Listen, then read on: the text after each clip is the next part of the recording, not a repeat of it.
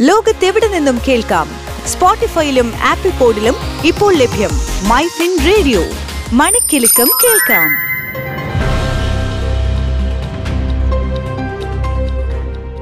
കേരളത്തിലെ കേര കർഷകർ പ്രതിസന്ധിയിൽ. തേങ്ങയ്ക്കും വെളിച്ചെണ്ണയ്ക്കും വിപണിയിൽ ഡിമാൻഡ് കൂടുമ്പോഴും കർഷകന് എന്ത് നേട്ടമാണ് കിട്ടുന്നത്? ചെലവാക്കുന്ന തുക പോലും തിരികെ കിട്ടിയില്ലെങ്കിൽ കൃഷി അവസാനിപ്പിക്കേണ്ടി വരുമെന്ന അവസ്ഥയിലാണ് കേര കർഷകർ കോഴിക്കോട് നിന്നും അശ്വതി ഉത്തമൻ തയ്യാറാക്കിയ സ്പെഷ്യൽ റിപ്പോർട്ട്.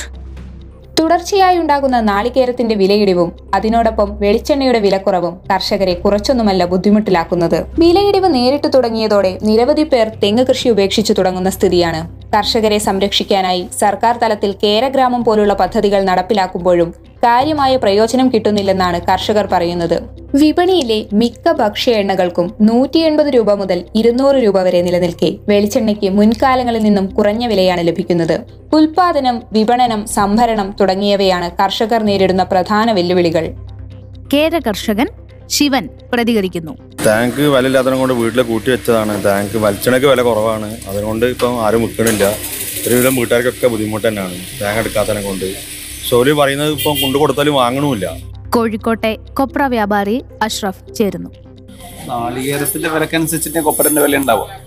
നാളികേരത്തിന്റെ വില ഇപ്പോൾ നിലവിൽ ഇരുപത്തിയാറ് റുപ്യ കിലോനുള്ളത്. സാധാരണ ഒരു നൂറ് കിലോ തേങ്ങ വെട്ടി കഴിഞ്ഞാൽ പിന്നെ ഒരു മുപ്പത് കിലോ ആണ് കൊപ്പര കിട്ടുക. അപ്പോൾ കൊപ്പരന്റെ റൈറ്റും നാളികേരത്തിന്റെ വില എപ്പോഴും ഏകദേശം റൈറ്റ് കൂടുതൽ ഇപ്പോൾ തേങ്ങ കുറയുമ്പോൾ കൊപ്പരക്ക് കുറയും. പിന്നെ അതേപോലെ തന്നെ തേങ്ങ കൂടുമ്പോൾ കൊപ്പരക്ക് കൂടും.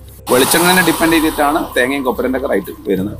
അപ്പോൾ ഇപ്പം നിലവിൽ മാർക്കറ്റിൽ ഇന്റർനാഷണൽ മാർക്കറ്റിൽ വെളിച്ചെണ്ണയ്ക്ക് വളരെ ഡിമാൻഡ് കുറവാണ്. അത് കാരണം എപ്പോഴും ഏറ്റവും ലോസ്റ്റ് റേറ്റിലാണ് ഇപ്പം നിൽക്കുന്നത് വിദേശ ശാസ്ത്രജ്ഞന്മാർ പറയുന്നത് അമ്മയുടെ മുലപ്പാൽ കഴിഞ്ഞാൽ പിന്നെ നമ്മളെ വായൽ വെച്ചിട്ട് ദഹിക്കുന്ന ഒരേ ഒരു ഉൽപ്പന്നം എന്ന് പറഞ്ഞു കഴിഞ്ഞാൽ നാളികേരത്തിന്റെ എണ്ണയാണ്. ഇതിന്റെ ഒരു എണ്ണയ്ക്ക് ആണ് മാർക്കറ്റിൽ ഇന്ന് ഏറ്റവും കുറഞ്ഞ വില നിലനിൽക്കുന്നത്. അതൊരു വിരോധാഭാസമാണ്. സത്യം പറഞ്ഞു കഴിഞ്ഞാൽ ഇതിനെയൊക്കെ കൺട്രോൾ ചെയ്യുന്നത് ഒരു വലിയൊരു ലോബിയാണെന്നാണ് എനിക്ക് തോന്നുന്നത്.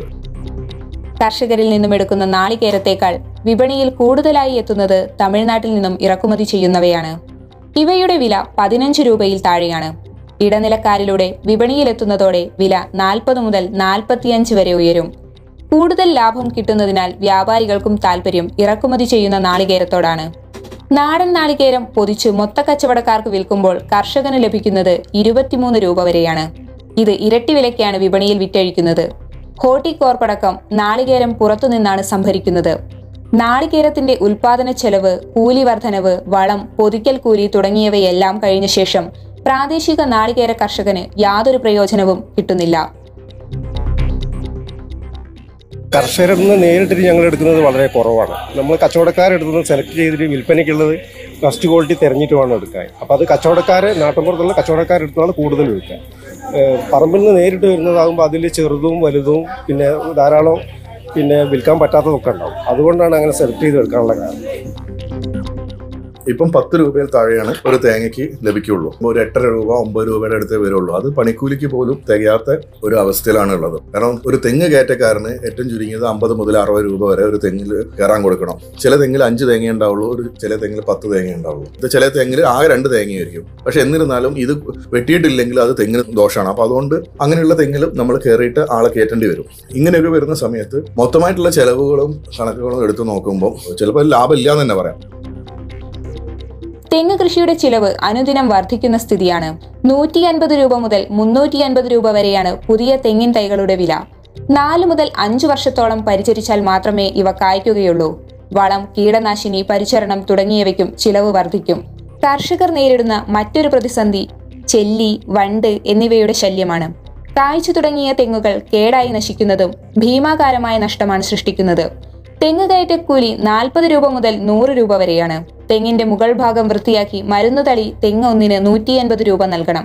ഇത്രയും ബുദ്ധിമുട്ടുകൾ സഹിച്ച് ഉൽപ്പാദിപ്പിക്കുന്ന തേങ്ങ സംഭരിക്കാൻ ജില്ലയിൽ കേന്ദ്രങ്ങളില്ലാത്തതാണ് കർഷകർ അഭിമുഖീകരിക്കുന്ന പ്രധാന പ്രശ്നം. വിലയിടിവിന് ശാശ്വതമായ ഒരു പരിഹാരം ലഭിക്കണമെങ്കിൽ അരച്ച തേങ്ങ നാളികേര ചിപ്സ് നാളികേര പൗഡർ കോക്കനട്ട് ക്യാൻഡി പാക്ക് ചെയ്ത നാളികേര പാൽ എന്നിങ്ങനെയുള്ള മൂല്യവർദ്ധിത ഉൽപ്പന്നങ്ങളായി മാറണം. അതിനായി സർക്കാർ മുൻകൈയെടുത്തു തന്നെ ജില്ലകൾ തോറും ഉൽപ്പന്ന നിർമ്മാണ യൂണിറ്റുകൾ തുടങ്ങേണ്ടത് അനിവാര്യമാണ് മൈഫിൻ റേഡിയോയ്ക്ക് വേണ്ടി കോഴിക്കോട് നിന്നും അശ്വതി ഉത്തമൻ